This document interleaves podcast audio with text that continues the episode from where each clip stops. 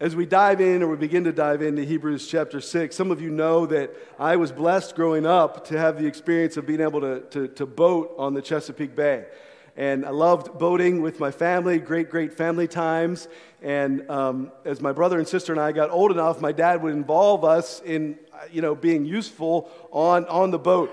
And so we would help out with docking, with getting things ready. Um, he would let us sit at the helm occasionally. I don't think that was really to help out. That was more just an experience for us. But one of my favorite things to do as a kid when we would get to some place we were going to anchor would be to help set the anchor um, on the bow of the boat. And so, if you've had any kind of experience of boating, um, that would require me or my brother, and we'd fight over who would get to do it, climbing up onto the bow of the boat. The anchor would be secured there on the bow, so we'd have to undo the brackets and get the anchor out. And then we would kind of lean over the bow of the boat, and you would, you would lower the anchor down into the water, right? and, and set the anchor. And it was a lot of fun. I felt like I was doing something important, right? But I also get to hang out on the bow of the boat with the boat rocking, and it felt like there was a certain degree of, of risk. Um, if you know anything about how anchors work, it's not primarily the weight of the anchor that keeps the boat solid. Um, of course, the bigger the boat, the heavier the anchor, but by and large, it's not the weight, it's the anchor digging into the surface. You can see on the next picture here that as you lower the anchor down, it's going to eventually hit the bottom, and you want to then put the boat into reverse, allowing the wind to push you, but then pulling the boat back in reverse. And as you do that, the hooks on the bottom of the anchor are going to dig into the bottom of the, of the bay or the river or wherever it is that you are. And so you want these, these big spikes are going to dig down into the mud. Now, the, the other point about setting an anchor is that you want to back the boat up far enough so that as the wind is blowing and pulling on the anchor, you want to back the boat up far enough so that you're not pulling up on the anchor. If the boat is right over top the anchor, this anchor is not going to hold, it's just going to pull right up.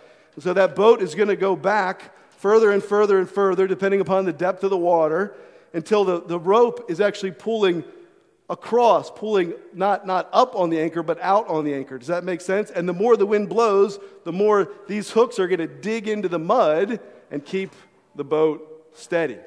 So that when the wind blows, when the waves crash, as the uh, current pushes, the boat is not going to go anywhere.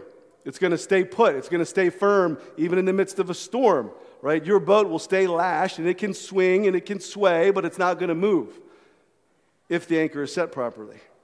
But I remember one night where we had set the anchor and we were in a cove and we were spending the night on the boat. We had a little cabin we would all cram into. And in the middle of the night, we wake up to a thump because the wind had changed direction and the waves had gotten rougher. And lo and behold, we woke up to find out we had ran into another boat. And he was, of course, not very happy about that, to say the least. But so then in the middle of the night, my dad had to wake me up I had to climb back out onto the bow. We had to pull the anchor up. We had to re- find a, a, new spot and reset it. And so here I am on the bow of the boat. Now the you know, waves are really rocking, and I'm like loving it. You know, as a 12 year old kid, this is like, you know, super fun, right? But the problem is that the anchor hadn't been set properly. It wasn't holding firm, it wasn't holding steady. Now, I say all that to say this friends, we need an anchor right? We need an anchor for our soul. And my concern is that far too many of us are looking to things of the world to anchor ourselves in the midst of the trials and the hardships of life. And we look to things like finances or career or popularity. But those things aren't going to hold when the wind changes direction, when the current picks up, when the waves crash, when the storm comes. And so, our, our passage in Hebrews chapter 6 this morning, go ahead and turn there if you have your Bible. We're going to be picking up in Hebrews chapter 6, verse 13 page 1004 on those blue hardback Bibles. Kids would love for you to follow along if you brought your Bible or cozy up next to mom or dad. And this passage tells us that Jesus is the anchor for our soul, the one who will hold, the one who is steady, the one who is immovable. And when we lash ourselves to him, we have stability and security in the midst of the waves and the storms of life. He is the anchor for our soul. We've been reading in the book of Hebrews this fall about the challenges that the Hebrew Christians are facing.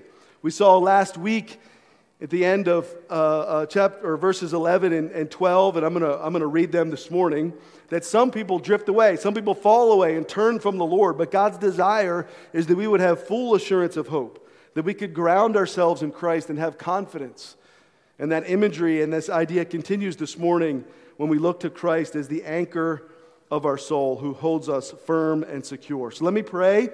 We're going to unpack verse 13 and following, but I'm going to pick up and get a little bit of a running start in verse 11 to remind ourselves of the background that we read last week. So let's pray together and then we will jump in. Father in heaven, Lord, we come to you with people in need. We come to you, God, unsure and unsteady, uncertain, Lord, needing grounding, needing your hope. Father, we thank you for your word, for the truth and the, the lasting power that it has, that even now in 2022, that your word speaks to our hearts. And so encourage us, challenge us, guide my words, Father, this morning that we would hear the Word of God, that we would securely and firmly tie ourselves, hold ourselves to the anchor of Christ. Lord, we know that many of us are even now facing storms. So bless us with that security and that encouragement today. We ask in Jesus' name. Amen. Hebrews 6:11 says, "We desire each one of you to show the same earnestness, to have the full assurance of hope until the end." so that you may not be sluggish, but imitators of those who through faith and patience inherit the promises. Verse 13 For when God made a promise to Abraham, since he had no one greater by whom to swear, he swore by himself, saying, Surely I will bless you and multiply you. And thus Abraham, having patiently waited, obtained the promise. For people swear by something greater than themselves, and in all their disputes, an oath is final for confirmation. So when God desired to show more convincingly to the heirs of the promise the unchangeable character of his purpose, he guaranteed it with an oath. So that by two unchangeable things, in which it is impossible for God to lie, we who have fled for refuge might have strong encouragement to hold fast to the hope set before us. We have this as a sure and steady anchor of the soul, a hope that enters into the inner place behind the curtain where Jesus has gone as a forerunner on our behalf, having become a high priest forever after the order of Melchizedek. Amen. Amen. The Word of God, we're going to pick up in verse 13. You can see uh, we have three points this morning in your bulletin, and I know I've left you in suspense with some blanks. So, uh, kids old enough to write, I hope that you'll follow along and fill in those blanks along with us. Um, in the meantime, you can color your picture there on the back. But diving into verse 13, we see the story of Abraham, right? Grounding this idea of God's um, work and God's promise in our life is grounded in the story of Abraham and the oath that God swore to Abraham. So it says in verse 16 that when you swear by something, you swear by something greater than yourself. And so God is making a promise to Abraham, and it says that he swears by himself. Right? If you or I make a promise or make an oath that we're going to do something or we swear we're telling the, the truth, we need to, we need to, sometimes we feel the need to ground that in something greater than ourselves, right? And so, if two people are in an argument or a disagreement, or you're trying to validate yourself, you might say, No, no, I swear, I swear it's going to happen, right? And so, it's basketball season is about to start. And so, if you say to your dad or your coach, Hey, look, every day I'm going to do 100 foul shots. And one of your teammates is like, Man, you're not going to do that. No way you're going to do 100 foul shots. And you're like, No, no, I swear. I swear on the memory of Kobe. I will be out there every day in the, right? You're, you're confirming your pledge on something or someone greater than yourself as a way to confirm that, that you are actually going to hold true to this pledge or this promise. If you really want the ultimate like affirmation, then you're going to do the picky swear, right? But we're not even going to go there this morning. So God says has made a pledge, made a promise to Abraham and he swore by himself because he's God. There's nothing or no one greater than himself that he could swear by. And so he swears by himself to Abraham. Now, the background of this story is in the book of Genesis. God had called Abraham and his wife Sarah to leave their homeland, to travel to a foreign land of Canaan. God made a, a promise and a blessing to Abraham, and it took 25 years for that promise even to begin to be fulfilled. That he said to, to Abraham he was going to bless him, he was going to build a great nation, and it would take 25 years for God to give them a son through whom God could bless the descendants of the nations. Sarah had been past the age of childbearing, and still they waited past the age where, where she could naturally give birth, and still they waited and they hoped and they trusted in the Lord and they traveled to this foreign land of Canaan where God said, This is your homeland. I will give this to your descendants. And Abraham had to wait. And he had to, until the, the, they brought them, their son Isaac, and then Abraham would really be stretched and really be tested. God called Abraham to take his son Isaac up onto the mountain, to sacrifice his son on the altar and God would spare Isaac. But once Abraham had proven his faith, proven his obedience, the Lord knew that he was the man to fulfill the promise. As we see there in verse 14, surely I will bless you and multiply you. And so, through, though, because he waited patiently, he obtained the promise. And here's what it says in the book of, of Genesis after Abraham proved that he was willing to give up his son Isaac. He said, by myself I have sworn, the Lord said, because you have done this and have not withheld your son, your only son, I will surely bless you and I will surely multiply your offspring as the stars of heaven, as the sand that is on the seashore. And your offspring shall possess the gate of his enemies, and in your offspring shall all the nations of the earth be blessed, because you have obeyed my voice. See, Abraham knew that the Lord was the anchor of his soul, and so he waited patiently for God's promise. You see that is the first point of your outline that Abraham wait, would wait patiently for God's promise.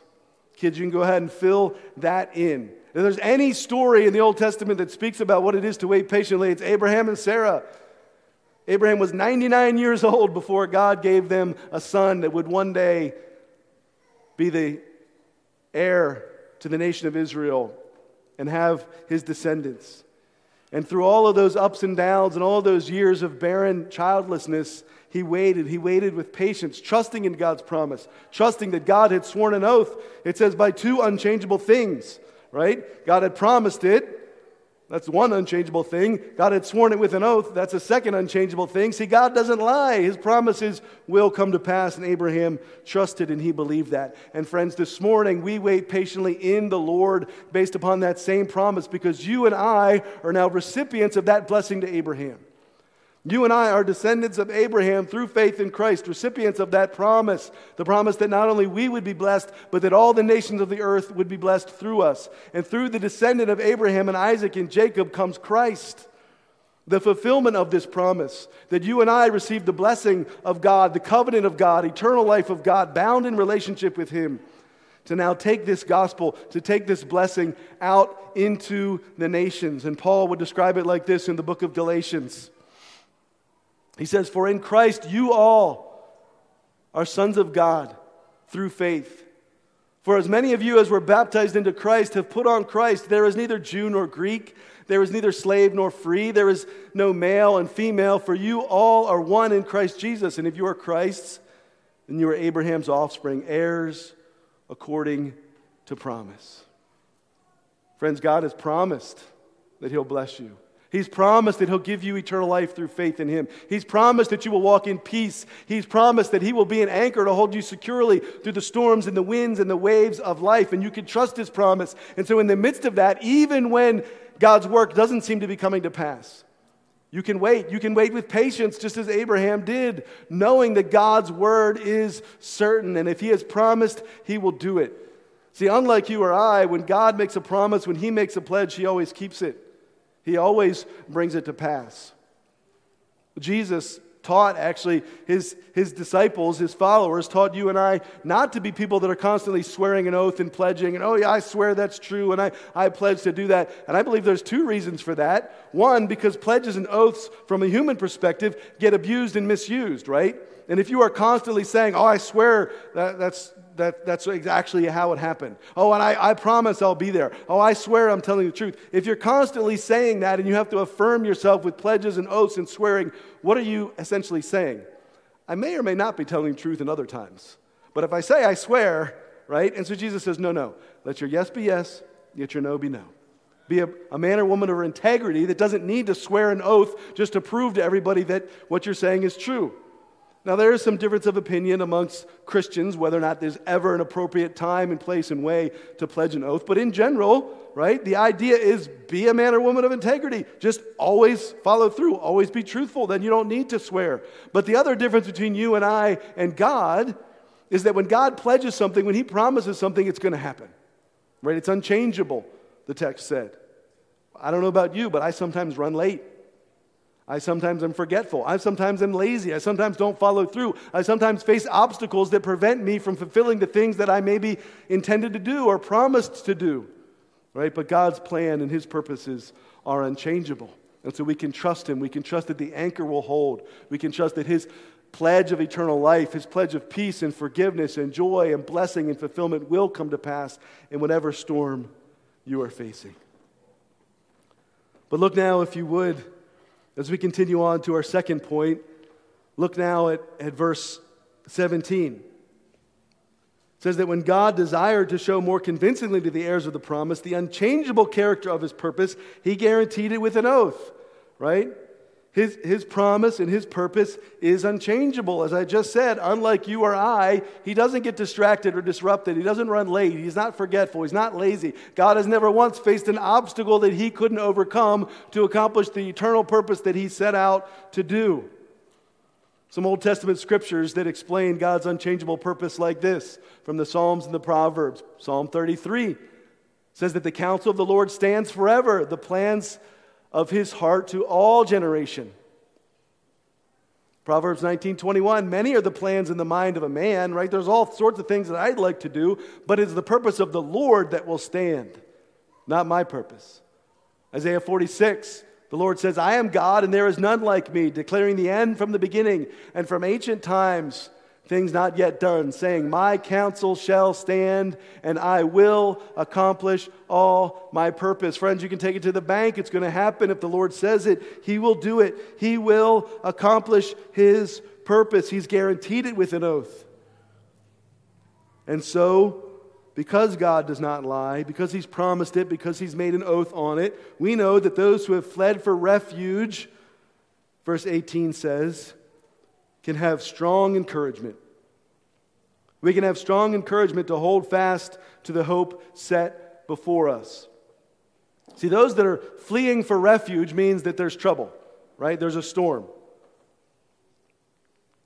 There's a problem. And so you're running. To flee is to run. To, to flee to refuge, kids, means you're finding a safe place to hide.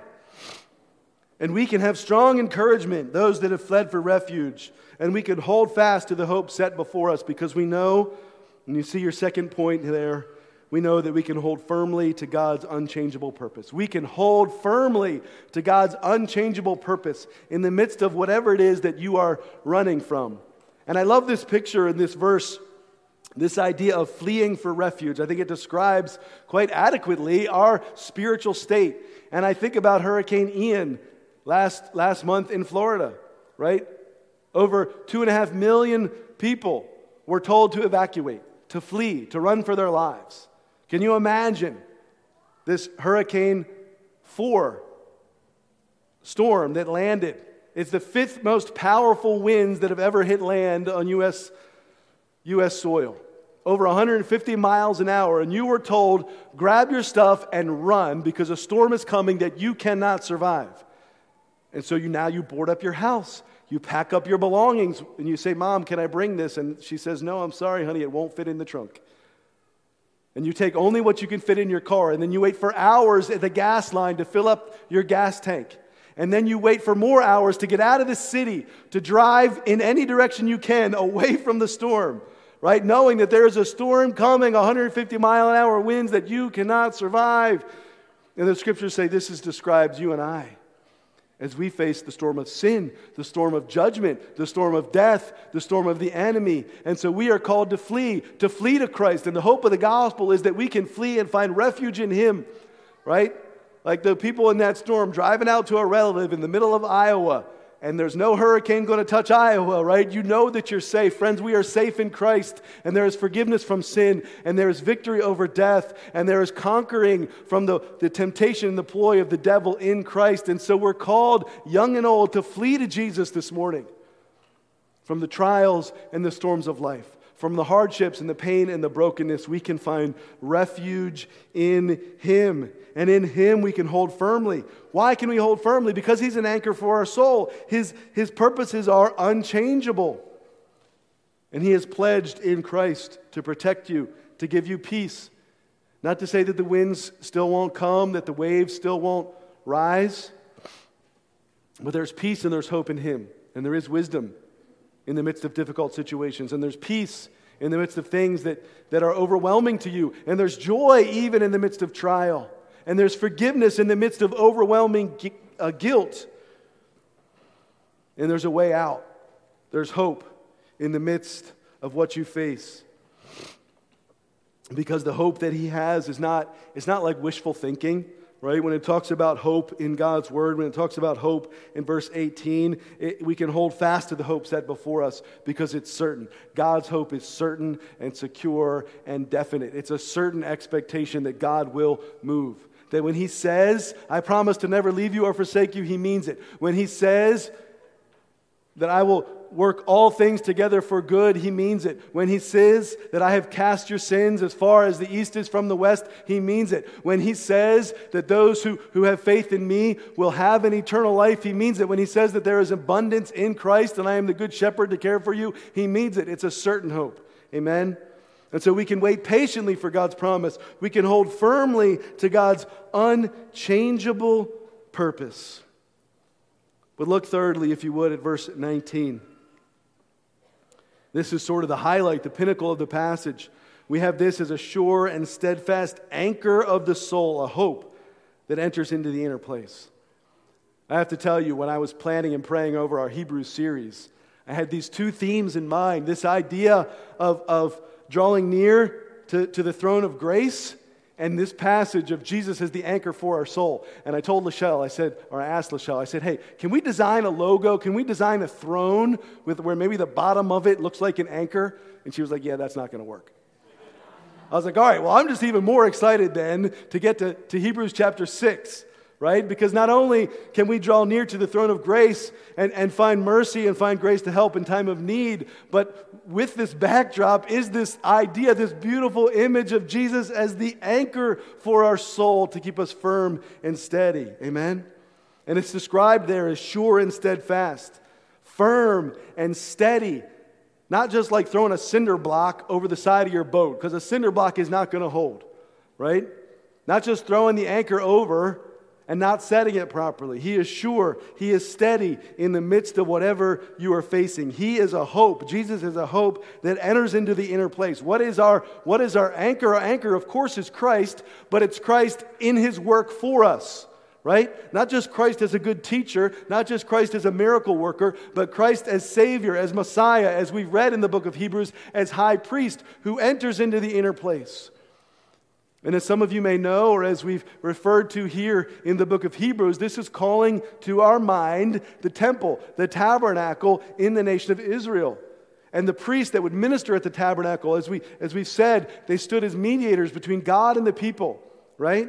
And only once a year, the high priest was only allowed to go behind that curtain to the back of the tabernacle where the Ark of the Covenant stood, where God's presence dwelled. And once a year, he could go behind the curtain just for a few moments to mediate on behalf of the people.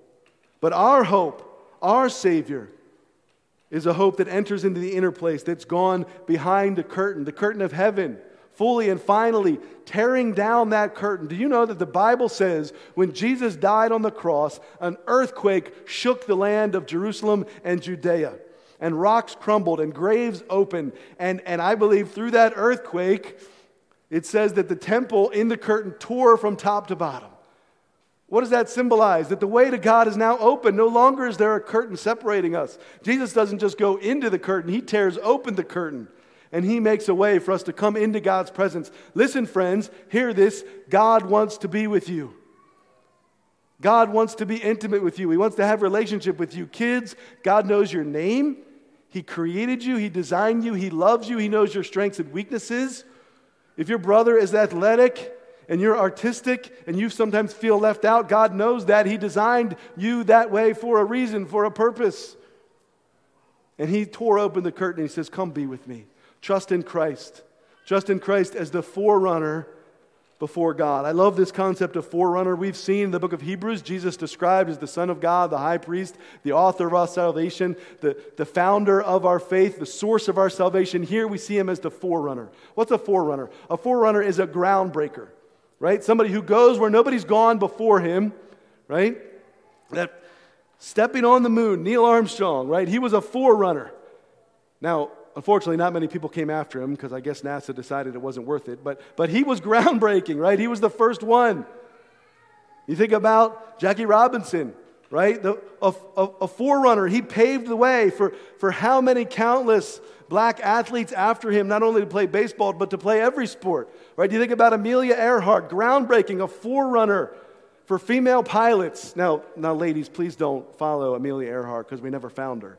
But you get my point, right? Jesus is a forerunner, a groundbreaker who has gone in as a human into the presence of God, connected with God, intimate with God, and he now says, You come after me. Right? That's the beauty of it. A forerunner paves the way, leads the way forward. He now says, You come after me into God's presence. And so we can see, thirdly, this morning, that we can hope securely in Jesus, our forerunner. That's your third point in the outline, that we can hope securely. We can hope securely in Jesus, our forerunner, because he's gone into God's presence. He's died on the cross for the wrongs that you've done. He's risen from the dead in victory, given you eternal life through the Holy Spirit, that you can now walk into God's presence through faith in Christ. And he's a high priest forever. Not just once a year going into God's presence, but now eternally sitting at the right hand of God at that throne of grace in God's presence. We'll talk next week about the fact that he's not a typical priest from the tribe of Levi. He's a priest, it says, after the order of Melchizedek. Come back next week to find out what that means and how Jesus is a different, a better priest. But we know that we can enter into the holy place, we can enter into God's presence. And so we see this morning in this short, beautiful passage, as we summarize and begin to wrap up, first of all, we can wait patiently for God's promise. We can hold firmly to God's unchangeable purpose. We can hope securely in Jesus, our forerunner. And so think this morning about what storm you're facing, about what pressure you're facing, about what winds are blowing against you. And think about where your anchor is. Men, is your anchor in your career? Is your anchor in your financial stability? Students, are you looking to your grade point average, to your popularity, to your looks? Are you looking to your athletic achievements? Are you looking to your bank account, to your success, to your popularity? Are you looking to the love of a boyfriend or girlfriend or even the love of a spouse? Are you looking to the likes that you get online to ground you, to hold you securely? Because listen, if that is your anchor, if those things of the world are what you hope is going to hold you firm in the midst of the hardships of life, it is going to slip. It's not a matter of, of, of, of, of if it will, it's, it's a matter of only when it's going to happen because those things of the world, they shift, they change. Bank accounts drop, careers fall flat. People, people whom you love leave you. Likes on the internet are so temporary, and good looks, they fade away. Athletic prowess, it fades away. Only Christ is a sure and steady anchor of your soul. And so, as you face temptation against sin, and you think, how am I ever going to overcome this?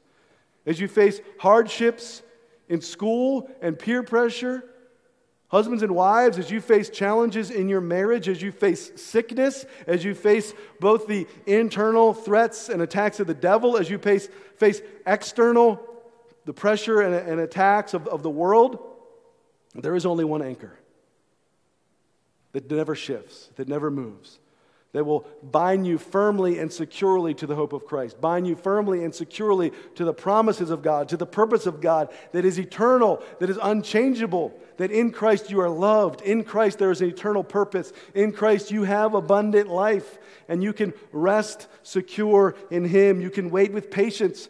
And some of you are like, but it's been, it's been years. I, I know. Abraham waited 25 years. Wait patiently, friends. And some of you are holding, but you're at it like, I don't know how much firmly, I don't know how much more I can hold to this anchor. Know that, that, that Jesus has you bound, He has you tied. He's not going to let you slip. Put your hope in Him, a secure hope in Christ, an expectant hope, a certain hope. So let's remind ourselves of this hope. Let's remind ourselves of this certainty. Let's flee to Him for refuge and find that grace, find that mercy in time of need. Amen?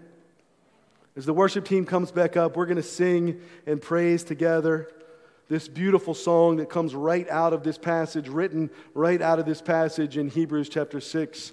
And after we sing this next song, Pastor Matt is going to invite us to come to the table. And we are going to remind ourselves as we take of the cup, as we take of the bread, we're going to remind ourselves that Jesus has tore open the curtain, has paved the way into God's presence, that we now feast on his body and blood. We remember and we nourish ourselves on his sacrifice, knowing that through that we can know God. Through that we can be in God's presence. And through that we have a hope that is secure, a sure and steady anchor. Amen? Let's stand together and worship. God in heaven. We offer this song of worship and praise to you in faith,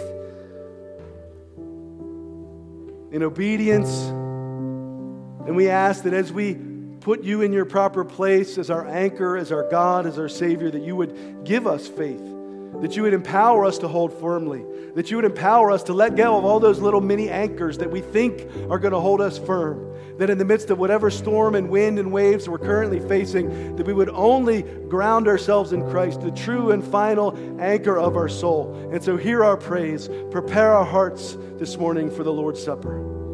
We lift this song to you in Jesus' name.